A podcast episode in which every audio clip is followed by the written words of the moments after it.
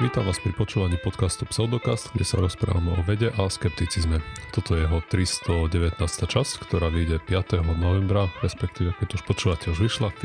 novembra 2017. A ja som Osiris a som tu ešte v našom virtuálnom štúdiu Martyr. Čaute. A Joiner tu nie je, lebo musel súrne ísť do krčmy.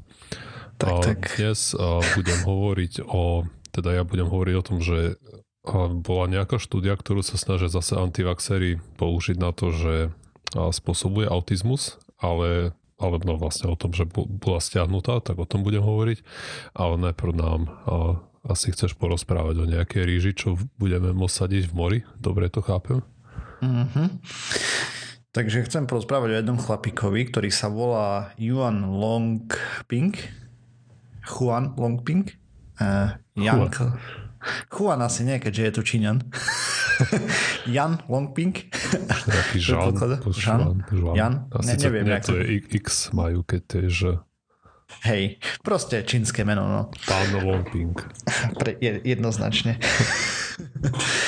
Longping san. Mimo, mimo iného ho prezývajú aj otec ryže, Takže tak, je to čínsky vedec a nejaký taký, no, nechcem veľmi rozprávať o ňom, ale hlavne o tom, čo dokázal ohľadom ríže. Takže začneme tým, že v roku 2004 dostal ocenenie svetovej potravinárskej ceny alebo svetovej ceny jedla alebo tak nejak. To dostal za svoju životnú prácu plus minus keďže prišiel na to, ako vytvárať hybridy ríže. A totiž to ríža, ako som sa dozvedel, je samoopeľovacia rastlina. A dovtedy si proste vedci mysleli, že sa nedá opeľovať a on v roku 1964 začal robiť nejaký výskum, kde objavil nejaký kmeň mužský ríže, ktorý je sterilný a vďaka tomu, že bol sterilný, to sa sa neopeľoval, či čo. A pomocou neho dokázal potom šľachtiť rížu. Za necelých 10 rokov, už v roku 1974 pomocou nových vytvorených hybridov uh, zabezpečil o 20% väčší výnos ryže. No ale počkaj, ako neplodná ryža mu mohla pomáhať v šlachtení? E, nepýtaj sa ma, detaily som neštudoval, uh, ale použili to tak, že tým pádom oni to tam vedeli nejako zmodifikovať, proste, že sa neoplodnila sama, ale vedeli to nejak krížiť a tak. Aha, tak Neviem to. detaily, lebo a, tak to, to málo, čo ja som vyrozumel z toho. pomohlo kontrolovať to, ktorá opelí. Ktorú? Ktorú, hej. hej. Vlastne od toho 1974. zvyšil výnos o 20%, hej, ríže za 10 rokov. V roku 2003 už bola cez polovica vysadenej ríže z jedného z jeho hybridov a len tak mimochodom v roku 1997 mala ríža výnos jeden z jeho hybridov mal výnos 10 606 kg na hektár a do roku 2004 sa zvýšil na 12 121 kg na hektár. No a chlapík si po, samozrejme povedal, že to nestačí a výskum robí aj naďalej, už je pomerne starký. A, a teraz urobili úplne nový prielom, kde ukázali, že dokážu niektoré hybridy, ktoré vytvárajú rásť aj v slanej vode alebo slanej pôde tým pádom, hej, lebo sú aj pôdy, ktoré sú slané a kde rastlinám sa veľmi nedarí, ale tejto ríži by sa mohlo. Takže čo spravili? Niekedy na jar zasadili asi 200 druhov rôznych hybridov, testovali ich v rozredenej morskej vode, teda slanosť bola znížená tej vody na 0,6%. A pre referenciu oceán má asi 3,5% a oni odberali vodu z Žltého mora, to je medzi Čínou a, proste tam tak kde. Čína a Japonsko, že by? Alebo Hej. to niekde dole. Mm-hmm. A tá, tá má približne 3%. A, takže stále nie je to jasná. Nie, Žlté more je medzi Čínou a Južnou Koreou. Tak, presne, tam toto som myslel. No a s tým pádom, že má že to znižujú, a tak dokázali v tom vypestovať tých 200 druhov a očakávali, že u niektorých z tých hybridov, ktoré testovali, by mohli dostať nejakých 4,5 tony na hektár. Avšak no, rýža ich sklamala. Počkaj, ale a... veci nehovoril, že tam toho mali tých 10 tón? A nie, nie, to boli obyčajná ríža predtým, aha, pre, aha, čo som okay, rozprával. A teraz začali, to je vlastne výskum tohto ročný, hej. Ani to nie je štúdia, ale nejaká tlačová stra- správa z Číny. Proste... Uh-huh. No. A oni vlastne očakávali, že nejakých 4,5 tony by to mohlo vyniesť z tej slanej vode, hej. Ale hm, rýža sklamala a u štyroch hybridov bol výnos cez 6,5 až 9,3 tony, takže pomaly dvakrát viacej. sklamanie iné. Hej, hej. Nie, no, boli veľmi milo z toho prekvapení, hej, očakávali proste nižšie čísla a sa modlili, a, modlili a dúfali v to, že presiahnu 1,5 tony alebo tak na hektár, kde už by to mohlo dávať aj zmysel pestovať pre tých výrobcov, hej, a tým pádom, mm-hmm. že dosiahli toto, tak by to mohlo byť aj komerčne presaditeľné alebo tak nejako, lebo majú kopec pôdy údajne v Číne, ktorá je slana, hej, alebo že tam normálna rýža by nemohla žiť a táto samozrejme by mohla. Mm. Chlapík je však aj, mm, jak by som to povedal, neslávne nami, alebo tak nejako, a v komunite odporcov GMO, keďže on je zastancom mm. z pochopiteľných dôvodov. A, takže toto nie je ani zďaleka koniec tej jeho cesty. Okrem toho, že majú teraz ten hybrid, ktorý dokáže očividne celkom slušne fungovať v slanej vode a samozrejme, že asi na tom budú pracovať ešte ďalej, tak zároveň pracujú, alebo on sa vyjadril, že chce do tej ríže pridávať vlastne vitamín A, čo sme tu už mali, tú zlatú rýžu, mm-hmm. sme o tom rozprávali. A, a navyše tam chcú dodávať ešte nejaký škrob a bielkoviny. Vlastne cieľom je znížiť svetový hlad samozrejme a taktiež v tých chudobných provinciách Číny a podobne zabezpečiť, aby deti neboli slepé napríklad a neumierali na nedostatok potravín. Len tak mimochodom, vďaka tomu jeho výskumu, prečo ho nazývajú otec jeho ríže, tak znížil potravinovú samostatnosť Číny brutálne v dobách, keď mali hlady a podobne, teda hladomory. Zvýšil samostatnosť. A čo som povedal, znížil? Znížil, hej. Zvýšil samozrejme, sorry. no a takže pomaly vďaka tomu, okoľko vyššie výnosy boli a tak ďalej, tak proste ty to zabezpečil. A ešte k tej slanej ríži, teda ríži, ktorá dokáže existovať v slanej pôde a vode, vode. A má to ďalšie výhody z toho, čo rozprávali tam. A to je to, že bude potrebovať oveľa menej pesticídov a podobne, keďže veľmi sa tomu hmyzu nedarí v slanej vode, ktorý škodí ryži. A takisto hubám a podobne, hej, takže to by mohol byť ďalší bonus. Tak je len otázka, či sa niečo nevyvinie potom špecifické no, pre ten A ako pre evolúcia prostredie. je mrcha, takže samozrejme asi hej, ale minimálne na ale chvíľku budú mať pokoj. nepríjemnejšie. Hej. to... hej. Takže tak v skratke o tom, celkom slušný pokrok. Samozrejme, že ten výskum pobeží ďalej, možno, že časom sa aj ukáže nejaká reálna štúdia z toho. Zatiaľ sú len je len takáto tlačová správa a takéto výsledky, ale komunita okolo potravín je z toho celkom nadšená, že také niečo sa deje. A len tak mimochodom, mm. a to som už ale neštudoval, ale že Holandiania robili nejaký pokus so zemiakmi v slanej vode. Aj to si tiež pamätám, že zo zemiak. A určite tie pokusy robia aj s inými plodinami. Mm-hmm. A ne, neštudoval som potom to, že ako zemiaky dopadli a tak, ale že uberá sa to tým tempom, keďže slanej vody máme habadej, doslova. a tým pádom ne, nebude s ňou problém ako so sladkou vodou napríklad. Na zalievanie. No tak a ďalší problém je aj ten, že na všetkej ornej pôde už sa niečo pestuje. Mm-hmm. A že keď tieto, tá ryža bude môcť zrásť nejakej slanej vode, tak to umožní tým primorským krajinám rozšíriť polia. Tak, tak.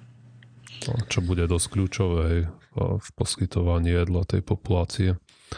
Ale tento príbeh inak mi celkom pripomína, lebo s pšenicou to dosť podobne prebehlo a myslím, že sme tu o tom kedysi hovorili, že bol nejaký chlapík, ktorý takisto pred 50-60 rokmi, tak to začal šľachtiť pšenicu a tiež niekoľkonásobne zvýšil tie výnosy. Mal najprv to skrižil s nejakými travinami, že a tie klasy boli väčšie a ťažšie a neviem, a neviem čo všetko tam mm, ako potom, že sa skrátili tie klasy.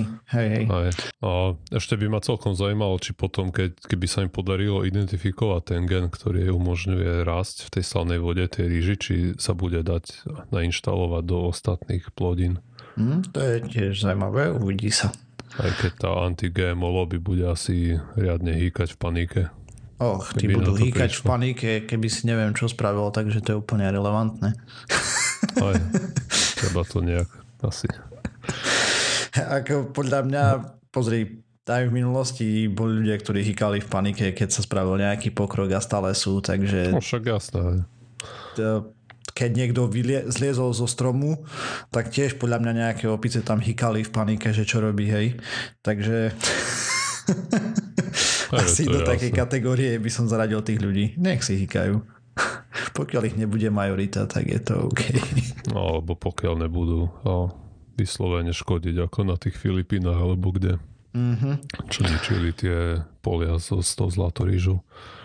Hej no. Tak tak veľmi v skratke k tomuto, keďže viac o tom nie je.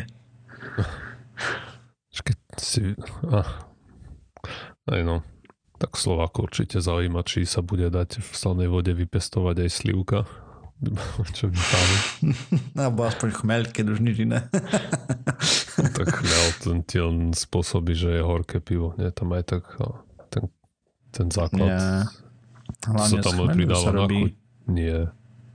Hej, neviem, popravde nikdy ma nezaujímala výroba piva nejako veľmi. Ako, Aj keď som možno videl dokument, nikdy. ale sa mi zdá, že chmel je tam podstatný.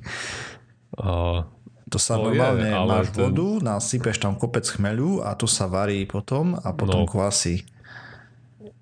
Práve toto si myslím, Hej. že sa nerobí. Práve ja si naopak pivo... myslím, že ten... Dobre, neviem, nebudeme sa, sa pohádať. Prečo? Veď, aj tak máme hromadu času. Čo nie je? Ale minimálne viem, že jedna relácia, kde rozoberali výrobu piva a určite tam dávali No, počkaj, neviem, čo počkaj. Toho. Na to, aby vzniklo dobré pivo, je potrebné iba správne kvalitné ingrediencie, obilný slad, chmeľ, vodu a pivarské klasinky. OK. Takže ešte ten slad tam asi treba. No. Aj. Počkaj, ja to rýchlo prečítam. Z vysušeného obilia sa odstráňa korienky a kličky, ostatné časti sa zošrotujú na šrotovú drvinu a zmiešame to s teplou vodou, ten sa povári, no, dobré, až kým nevznikla máš... cukornatená zmezvaná sladina. Bezlepkové pivo? tak to asi sa ne, nemusia robiť. Tak a môžeš zo pšenice robiť, ale môže aj z jačmena, neviem z čoho všetkého. Hej no. A ty tam, no a do tohto a toto necháš, áno, ten cukorný rostok vďaka kvasinkám necháš skvasiť na etanol a to sa potom, ten, ten, ten maglajs potom sa povári trochu s chmerom. Ale ty mm-hmm. hlavne ten tu, tu, čo to som hovoril, pšenica? Obilie. Hlavne to z toho je alkohol. OK, dobre. tak, skrátka odbočka k pivu. Pre, Dúfam, že pre máme medzi posluchačmi nejakých ľudí, ktorí si doma varia vlastné pivo a teraz Treskajú sa si hlavu po hlave, krí, kričia na telefón alebo kde nás počúvajú. Čo to tam trepu za blbosti? No. Jediný, to som o tom nechcel rozprávať, keďže to nemám naštudované vôbec. Jediný ako odborník na alkohol medzi nami, čo je joiner, tak akurát tu nie je. Hej, hej. On má fúzia a pije pivo, ne? Fajči cigy. Presne, a je tučný. A ide do Las Vegas. Presne, každý Slovák. Hej. Archetyp Slováka. Zroždaný.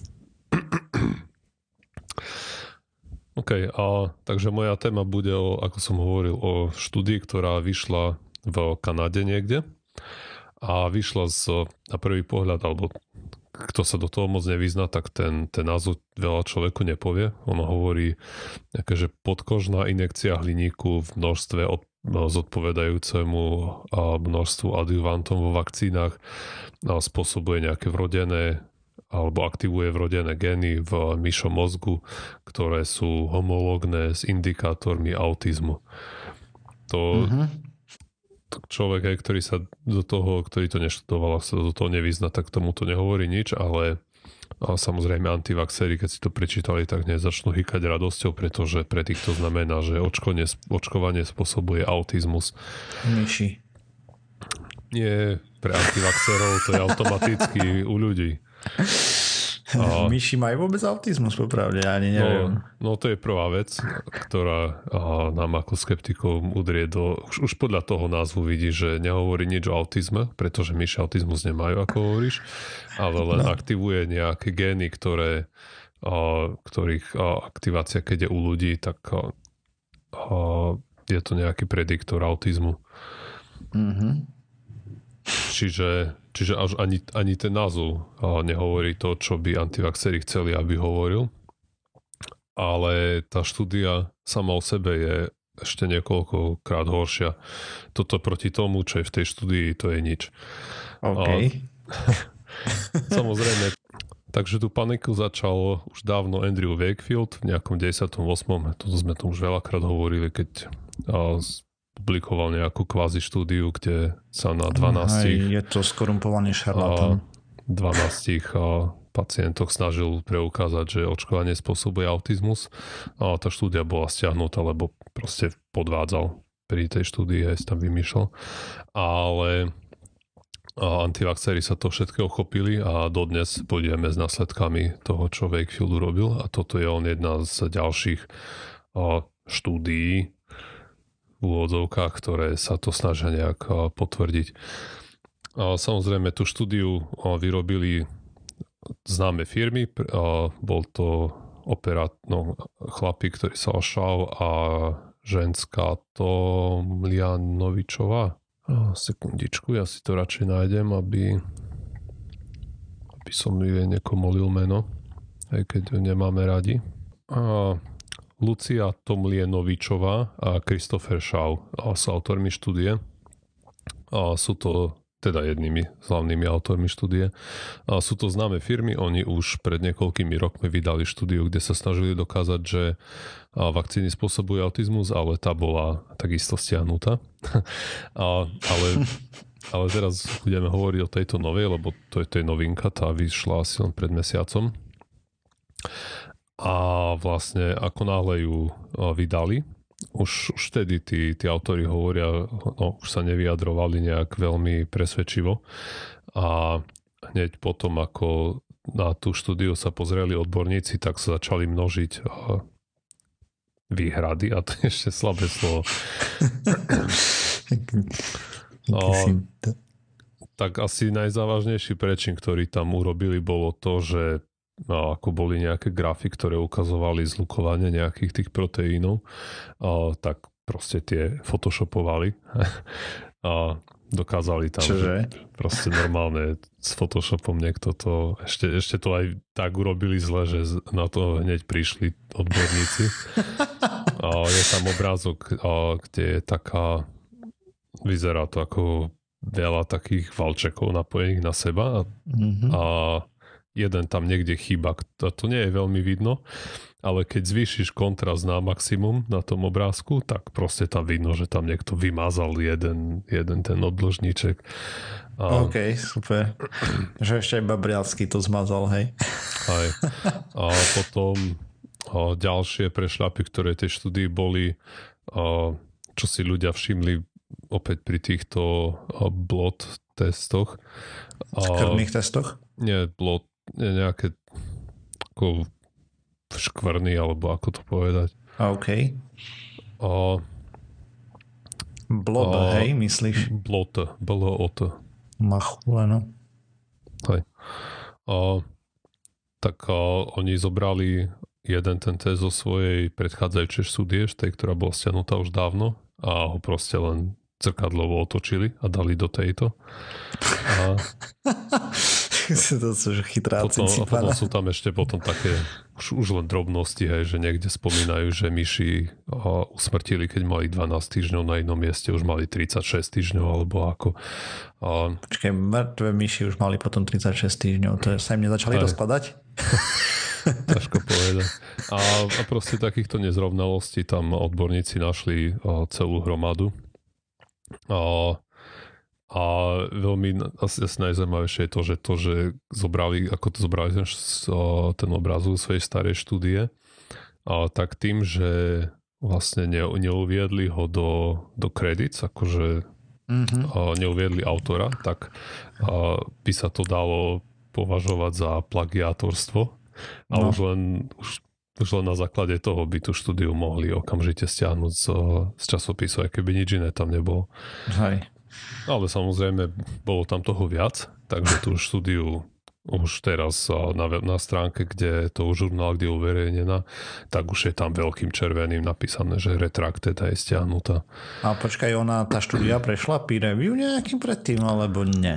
No, prešla v tom žurnáli, ale mm-hmm. zase peer review to je len, to je len začiatok v podstate toho, toho procesu, hej, lebo ako Hej, vidíme no. teraz, peer review pokračoval ďalej a na portáli, ktorý sa volá, myslím, Pub Peer alebo niečo také. Mm-hmm. A tam proste sú tieto veci k nahliadnutiu a, a ostatní veci môžu a, ich kontrolovať. A presne toto sa stalo aj v, tej, v tomto prípade.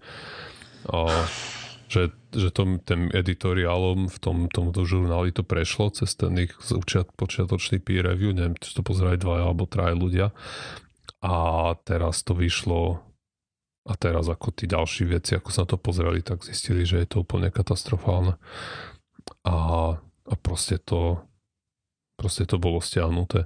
No, keď sa pýtali toho Šava, čo, čo na to hovorí, tak on samozrejme hrá, rozpráva, že on o tom nič nevie, že to všetko určite sfalšovala vedúca vedkynia mm-hmm. nejaká vedúca autorka, ale že tie pôvodné dáta už sa nedajú dohľadať, pretože ona už odišla domov do Číny a proste všetko si zobrala so sebou.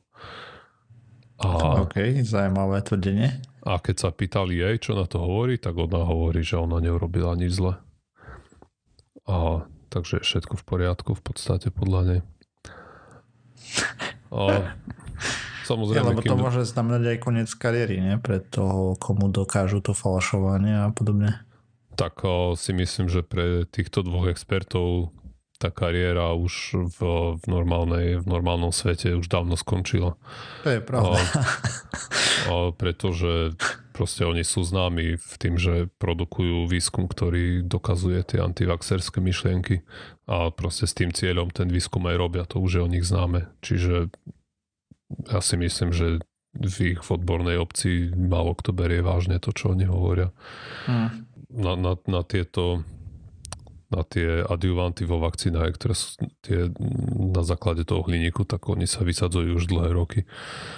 Hej. A, a medzi iným ešte tiež v tej štúdii dáva, síce oni tvrdili v nadpise, že dávali to týmto hliníku porovnateľnú nosť s vakcínami, ale keď tí, tí veci sa na to pozreli, tak zistili, že ho tam tým myšam pichali ďaleko viac. Aj predpokladám, že na jednotku hmotnosti radovo 10 násobne až 100 násobne, 1000 násobne viac. O, to neviem. Ako nečítal som, nedočítal som sa v tých, v tých blogoch, ktoré to rozoberajú, koľko násobne viac. Ale proste bolo to viac, bol to nejaký nepomer. Mm. Aha, ešte, ešte o, tu pekne vidno tú iróniu, keď o, že antivaxery stále hovoria, že no pozrite sa, kto zaplatil tie štúdie, čo hovoria, že sú o, vakcíny bezpečné. A, tak je veľmi teda, no nie je to veľmi prekvapivé, ale je pozoruhodné, že keď sa pozrieme na to, kto platil uh, túto štúdiu, uh, tak uh, nebol, nebol to štát, hej, dostal na to nejaké granty, ale proste boli to organizácie, ktoré majú vo svojom poslaní a dokazovať, že vakcíny sú škodlivé. Gratulujem. Čo, Takýmto štýlom.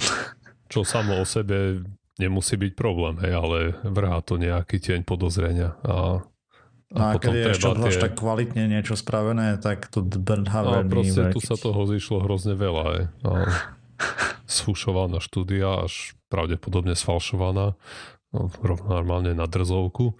A to, to, Zatiaľ toto, čo som hovoril, samozrejme sú len veci, ktoré si všimli nejakí výskumníci, ale už vyšetrovanie ešte nebolo samozrejme ukončené, takže nemôžeme to povedať z istotou. Hej.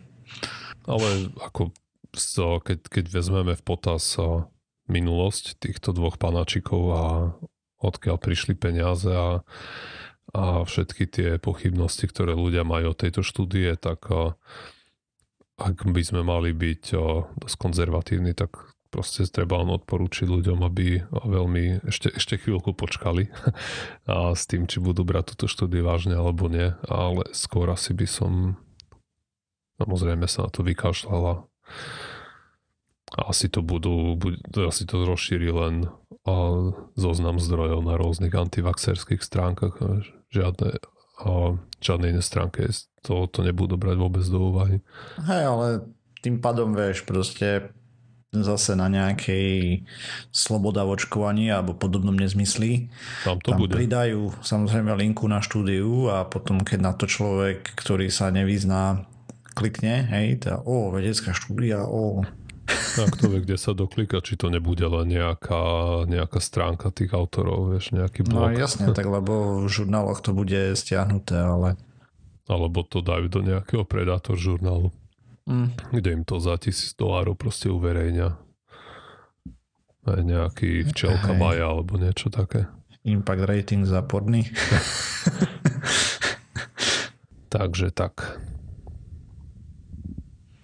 To pekne, pekne. Teda nie pekne, celé zlé, ale... No, nie celé zlé, akože ako vieme, že antivaxery toto budú, toto skúšali v minulosti a budú skú, to skúšať furt, hej, pretlačiť nejaké kvázi štúdie do, do proste do mainstreamu, aj aby a, si prihriali polievčičku, ale je dobre vedieť, že tá veda proste zafungovala aj, a, aj keď len vďaka tomu, že je to taká vysokoprofilová otázka, tak to išlo jeden cvrkot. Mm-hmm. Tak hlavne to aj keby tam niečo sa ukázalo, tak to by vlastne odporovalo kompletne všetkému, čo o tom vieme, hej, v princípe. Takže Isté. keď máš vlastne skúšky na mase populácie a nevidíš žiadnu koreláciu, ani koreláciu, nie to ešte kauzalitu, hej, tak ako, halo. Ako proste veda zafungovala presne tak, ako očakávame. Aj dostal sa tam zlý výsledok a prišiel sa na to a, a bolo to vyradené, pretože pravdepodobne sa tam podvádzalo. Mm-hmm. A jediný článok, ktorý by si mal spýtovať svedomie, boli tí ľudia, ktorí to odklepli, že to môže byť uverejnené v tom žurnále vôbec. A vlastne prečo to prešlo tým počiatočným peer review. Ale na druhej strane aj tí ľudia, ktorí robia to peer review, tak z pravidla to robia zdarma, aj nemajú za to peniaze a, a tiež sú to ľudia, čiže ostáva nám len dúfať, že to bolo nejaké chvíľkové pochybenie a, a nebolo to veľmi na schvál. No OK. Strašne krátky čas máme. Pol hodinka. Pol hodinku. Môžeme ešte porozprávať o nejakom... Mm, Nie, ale tak zbežne som preletel jeden článoček a jednu štúdiu ohľadom umelej inteligencie zase. Tomu sa venujem len tak okrajovo, vieš, takže nejak špeciálne a je to krátka správička, avšak pomerne zaujímavá, obzvlášť pre rôzne blogy a podobné zazraky, kde sa snažia bojovať proti spamerom. Čo sa stalo je, že jedni hajsli v úvodzovkách a existuje startup spoločnosť Vicarious a vyvíjajú umelé inteligencie a podobne. A a samozrejme rozpoznávanie obrazu a takéto zabavky. A teraz čo oni spravili je, že sa pozerali na to, ako funguje náš mozog, teda zobrali si z prírody vzor nejaký a snažili sa to prekopírovať do ich neurónovej siete a pointa je tá, že vlastne ako máme tú kôru našu mozgovú a tak, tak hm, sú tam nejaké vzory, dajme tomu, a ktoré sú pomerne pevne dané, alebo tak som z toho vyrozumel. A tie fungujú tak, že nejako štruktúrovito uh, rozkladajú obraz, dajme tomu. Veľmi to zjednodušujem, ale neviem to povedať inač. A vlastne vďaka tomu dokážeme my vnímať nejaké obrysy alebo tvary, hej? Teda, no, to je hypotéza. Takže, uh, volá sa to rekurzívna kortikálna sieť, a to, čo naprogramovali. A začali to učiť, vieš, normálne keď učíš rozpoznávanie obrazu, tak mu dáš vzory Ačiek, Bčiek a podobne. Oni namiesto no. toho a potom podľa toho to vie urobiť, oni na základe toho to vlastne vedia rozložiť na nejaké tvary, dajme tomu. A čo sa im podarilo, bolo to, že pomocou tejto siete dokázali krekovať kečpa Kep, kepča, teda kapča. sa to číta. Kapča, tak sa to číta. Takže kapča je ten algoritmus, ktorý vlastne, keď človek chce napísať niečo niekam, alebo zle zadá hesla párkrát, tak mu tam vyskočí, že prepíšte tieto nezmyselné znaky, ktoré sú nejako kryptické. Hej, že sú tam poprečiarkované alebo podobne a, a pomocou toho a doteraz počítače vedeli overiť, že to nie je robot. Táto zabavka, ktorú oni naprogramovali, tá neurónová sieť, bola 300 krát efektívnejšia ako akýkoľvek doterajší algoritmus, ktorý sa snažil vlastne rozbíjať tú kepču a úspešnosť mali cez 90% na písmeno. To je Takže... podľa mňa porovnateľné s človekom. Hej, myslím, že je lepšie než niektorí ľudia. uh, je to zaujímavá správa, tiež len takáto kratučka. Je to zaujímavý taktiež prístup k tej neurónovej sieti. Celkom im to vyšlo, uvidíme, kde sa im to podarí predať a s nejakým spoločnosťam, ktoré spamujú, keďže je to startup. Takže gratulujem chalanom a dobrý prístup. Neviem, či prospešný práve, ale nie aj zároveň nejaké rozpoznávanie textov alebo možno ďalších obrazov, hej, ktoré sú nejako poškodené alebo podobne, hej, takže využitie to má obrovské pravdepodobne. Ale zároveň samozrejme a všetky weby a podobne, ktoré sa chránili capčou, a sa môžu tešiť pravdepodobne na nových botov, ktorí to budú bez problémov obchádzať. Tak ale zase to sa dalo čakať. Kto si myslel, že tá kapča bude na furt ochraňovať jeho web, tak proste žil v rozprávke. Áno, samozrejme. Pri tom, ako sa rýchlo rozvíja umelá inteligencia, to bola fakt len otázka času. Aj. Zvlášť rozpoznávanie obrazu, zvuku a všetky tieto veci. Takže asi bude treba pomaly a isto nájsť iný nový spôsob, že ukáže si človek typu pozri sa do kamery a zažmúrkaj dvakrát. tak ja môžem tiež prispieť a jednou volovinkou. A dnes som, tak som si prechádzal svoj feed, tak som tam videl proste článok z Wired, ktorý mal nadpis niečo o tom, že či v mestách, kde je Uber, či menej ľudí šoferuje opitých, je, že či si potom miesto volajú, miesto toho, aby šoferovali s krčmi, či si zavolajú Uber. No. A som si prečítal ten článok a ma to nahnevalo, lebo proste to bola katastrofa. A nemám, to, no. nemám to naštudované, takže to budem hovoriť len tak po pamäti. Ale prebehlo to v, v USA samozrejme a boli to 4 mesta. Jedno bolo určite Las Vegas a tie zvyšné 4, neviem, či nejak, a, no proste tie zvyšné 3 si nepamätám. Jedno bolo Las Vegas, to si pamätám, lebo mm-hmm. a to tam ešte bolo premielané. A myslím, že tieto mesta vybrali do štúdie preto, lebo mali spoločné to, že v nich Uber fungoval, potom ho na chvíľu zakázali a potom zase spustili. Hej. Takže si výskumníci hovorili, že budú mať dobré dáta. No, no a a výsledok bol taký, že v jednom meste tých ožranov za volantom bolo asi o 50% menej a v dvoch... Keď Uber fungoval. Áno. Okay. A v dvoch, keď či Uber fungoval alebo nie, to bolo jedno. A v Las Vegas a neviem, či ešte tam nebolo viacej opitých ľudí za volantom. Aj keď fungoval Uber. Alebo, Vodiči Uberu boli opití, hej. buď viac, alebo na rovnako. Proste, mm. proste keď som si po, pozrel tie výsledky, tak to bolo proste štúdia, ktorá hovorí o tom, že asi to nerobí nič. Asi. Ale ako tak ťažko povedať, pretože je to malá vzorka aj 4. Hej, ale aj tak. Ako niekde, niekde bolo tých nehod viac, niekde menej a v dvoch mestách sa to nezmenilo. Už mm-hmm. teraz neviem presne ako. Ale čo, čo ma potom nasralo, bolo ako oni, tí, tí výskumníci sa to znašili podať tak, ako keby tá štúdia niečo našla. Aj ako by chceli vyhovieť tomu pozitív biasu, ktorý je, hej, že, hej. že každá štúdia je, že má väčšiu šancu, že uverenia, keď je tam nejaký pozitívny nález, tak sa to snažili pootáčať, tak hovorili, že v Las Vegas to nevidno ten efekt, pretože tam sú sami turisti a že tí chodia taxikom, tak a tam ten Uber to je jedno. A potom v iných mestách, kde to, kde to nič nerobilo, tak tiež nejakú výhovorku proste tam vymysleli a hovoria, že nie, že tak to určite ten, ten Uber v tomto jednom meste, kde to splnilo tú hypotézu, tak tam to dobre funguje a v tých zvyšných mestách si mysleli nejakú výhovorku, prečo nie. Super.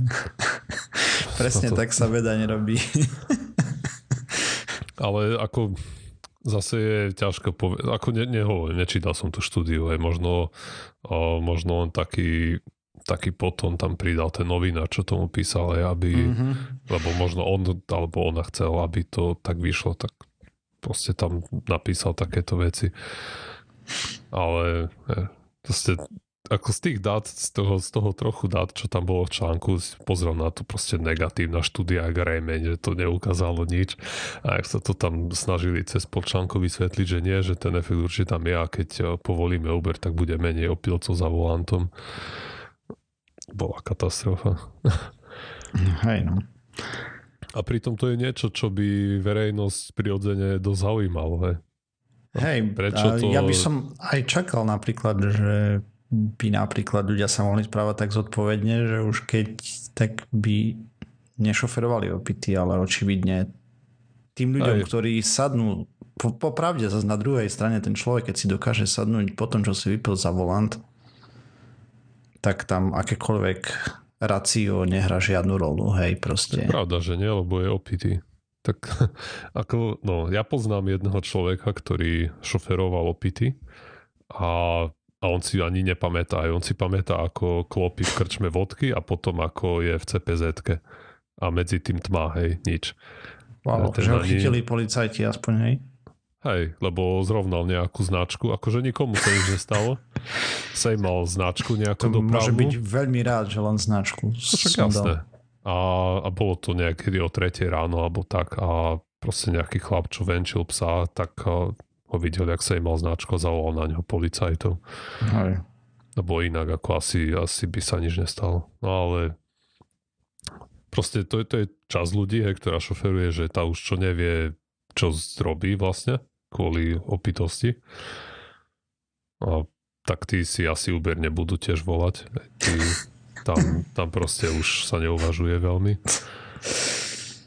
A potom, čo ja viem, potom sú určite časť je ľudí, ktorí a, podcenia to vstrebávanie alkoholu. Vie, že to, to, sú, to je tá skupina, ktorú načapú ráno so zbytkačom. So zbytkovým, no tak to je ešte... Dobre, toto je asi jediné také, že OK, dá sa to trošku chápať, ale aj tak nie, tá si vezmi taxík alebo choď autobusom toľko. Hej, ale ty ani ty nevieš, vieš, že by si nafúkol. Hej, ale keď si nesi istý, že si vypil viacej večer a nie si si istý ráno, tak Hej, ale, proste nesadaj za volant. Ale myslím, že ľudia, aspoň teda čo Pozri, ja som si kúpil zo srandy nejaký alkohol tester za 200 korún alebo koľko to stalo. Proste je to dosť nespolahlivé. Ale koľkým ľuďom som to dával akože po nejakej akcii fúkať ráno, tak boli prekvapení, že ešte nafúkali. Proste mm. tí o, ľudia nemajú Proste keď, keď si to nemeriaš, tak nevieš, ako rýchlo tvoje konkrétne telo odburáva ten alkohol. A a ty to nemáš podľa mňa ako veľmi zistiť, či, či a koľko alkoholu ešte máš krvi, keď sa ráno zobudíš. Keď to bola taká divokejšia trochu akcia, tak sa cítiš trochu rozpučený. Hej?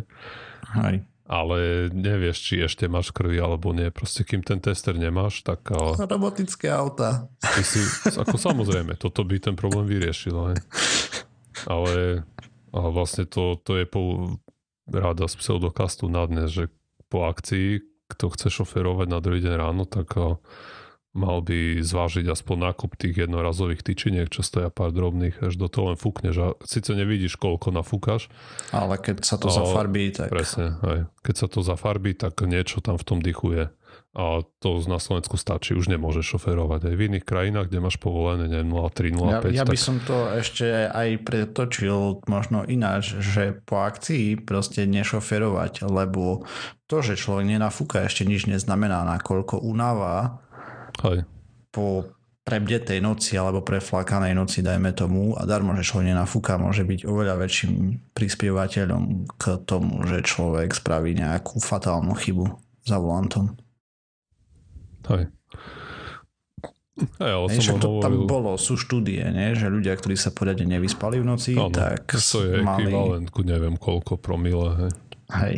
No a potom, kto ešte šoferuje, kto má v Kuréno, okrem pána bývalého primátora Žiliny Jana S. A sú to nejakí ďalší, hej, čo si myslia, že sa im ne, tí nezraniteľní, čo sa im nič nemôže stať a šoferujú aj po jednom poháriku vína, ako pán bývalý poslanec Jan C. A, Hej, no. a tí, tí si proste tiež úberne zavolajú. Neviem, podľa Ani mňa ten, kto by nič. si, kto, je na, kto má dostatok rozumu, tak, a, tak, Nesadne sa už aj, tak si nesadne za tak či tak, či je ten Uber alebo nie. To, to podľa mňa Hej, ako, no. Jednoznačne auta bez volantu a bez možnosti opi- opic sa dať za volant. alebo proste dať na, na každé auto alko zamok, jak majú treba z autobusy, vieš. Keď Hej, to také vys- majú, to som nevedel. No, ako už, už roky OK. Ako neviem, kedy to zaviedli, ale a neviem, či to je všade a neviem, ako sa to, či sa to dá obísť. Určite áno, lebo um, Sú šoféry, ktorí jazdili opity. príležitostne sa človek dočíta o tom, že šofér MHD niekde nabúral na zastávke a nafúkal 2 promile. To sa tu pred, pred pár mesiacmi stalo v Česku. Nejaký šofér trolejbusu niečo sejmal a nafúkal do blúdu. Šikulka sa ščapal za volantom. Toto je... to je nový level. Ale som proste aj čítal od niektorých šoférov, že niektoré modernejšie asi autobusy proste musí fúknuť, lebo inak nenaštartuje vôbec. Kamióny mm. možno tiež, kto vie.